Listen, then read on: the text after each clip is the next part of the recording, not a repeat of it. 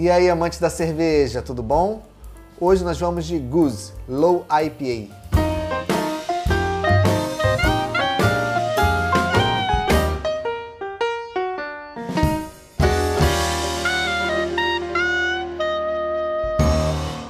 Há pouco tempo atrás eu apresentei aqui no canal três rótulos da Goose Island. A Goose IPA, a Midway Session IPA e a Haze IPA.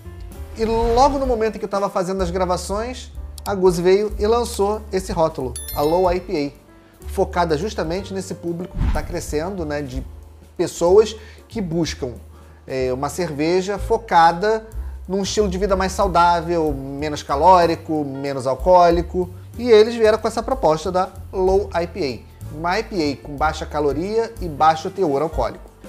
E 2,7% de graduação alcoólica e 40 IBU. Provavelmente ela não tem muita informação, que é comum na Goose não colocar muitas informações no rótulo.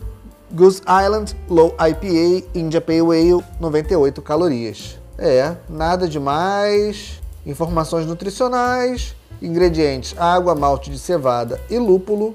Realmente eles não têm nenhuma informação adicional.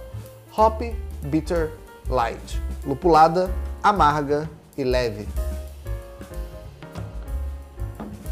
Eu desconfio muito dessas cervejas, mas vamos lá. Primeiro, ela não é uma cerveja sem álcool. A redução na graduação alcoólica coloca ela como uma Session IPA, 2,7% de graduação alcoólica é um teor alcoólico bem baixo. 40 IBU já é também uma, um IBU considerável, uma carga de lúpulos que não dá para ignorar. Então eu acredito que ela já seja mais interessante do que, por exemplo, a Vals Session Free, que até hoje é a melhor cerveja sem álcool que eu já provei. É uma IPA. Já até fiz o review aqui no canal, vou deixar aqui no card. Não dá para comparar uma cerveja alcoólica com uma cerveja sem álcool. Mas dentro desse universo de cervejas de baixa caloria e baixo teor alcoólico, talvez eu acredite que essa aqui seja uma opção mais interessante do que a Val Session Free, justamente porque a Val Session Free é uma cerveja sem álcool. Então ela perde um pouco do seu encanto. Essa aqui já é uma cerveja que tem uma graduação alcoólica pequena, mas tem álcool em sua composição.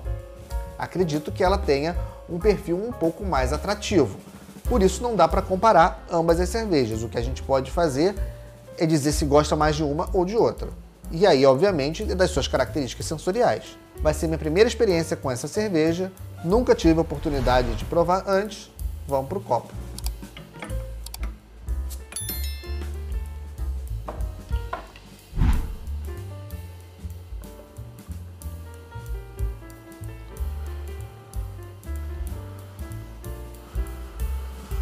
Bom, o que a gente vê aqui, baixa formação de espuma, uma cerveja dourada, bem intensa, bonita, muito bonita.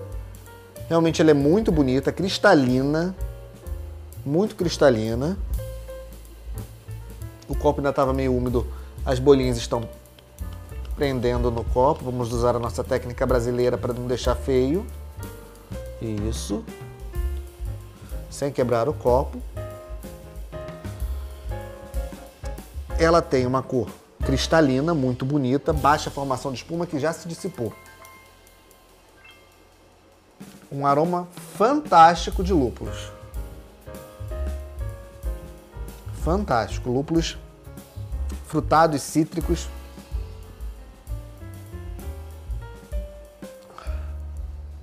É uma gama de informações que tem aqui um toque floral, tem um toque herbal.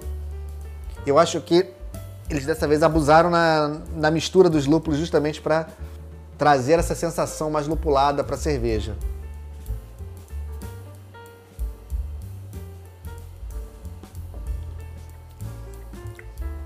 Corpo bem baixo, bem baixo. Carbonatação média. Vamos lá, é uma cerveja de baixa caloria. No sabor, ela é gostosa. Ela tá bem com uma cara de uma Session IPA. O sabor é gostoso, assim.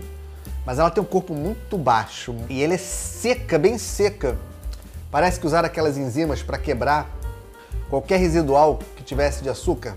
mas o sabor de lúpulos é bem presente, malte imperceptível, malte totalmente desaparecido aqui. É bem lupulada, mas é um lúpulo que tende muito mais pro sabor do que pro amargor.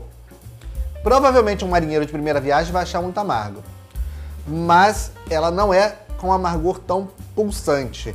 Ela é uma Session IPA com muito mais sabor de lúpulo do que amargor do lúpulo, o que é fenomenal.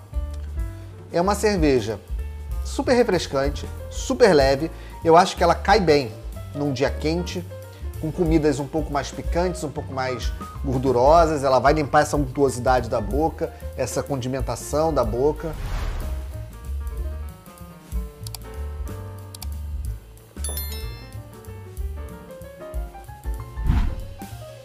É uma cerveja muito gostosa.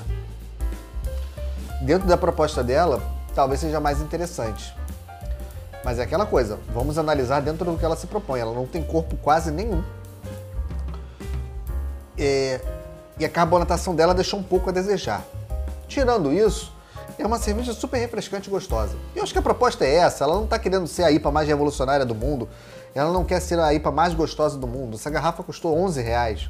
Eu não, não posso esperar que uma garrafa de 11 reais venha com uma IPA revolucionária sem álcool e com o mesmo sabor de uma latinha de 80 reais.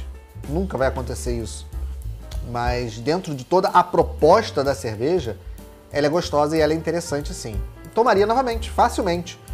No churrasco, então, para tomar grandes quantidades, 2,7% de graduação alcoólica, dá para tomar uma caixa inteira dessas, sem nem pestanejar. Facilmente. É uma cerveja gostosa. Não faz muito meu perfil a questão do corpo dela, mas ela é destinada para um público que está buscando exatamente isso: baixa caloria, baixo residual de açúcar. Um trabalho realmente que surpreendeu mediante tantas características que subtrai as experiências sensoriais de uma cerveja. Saúde!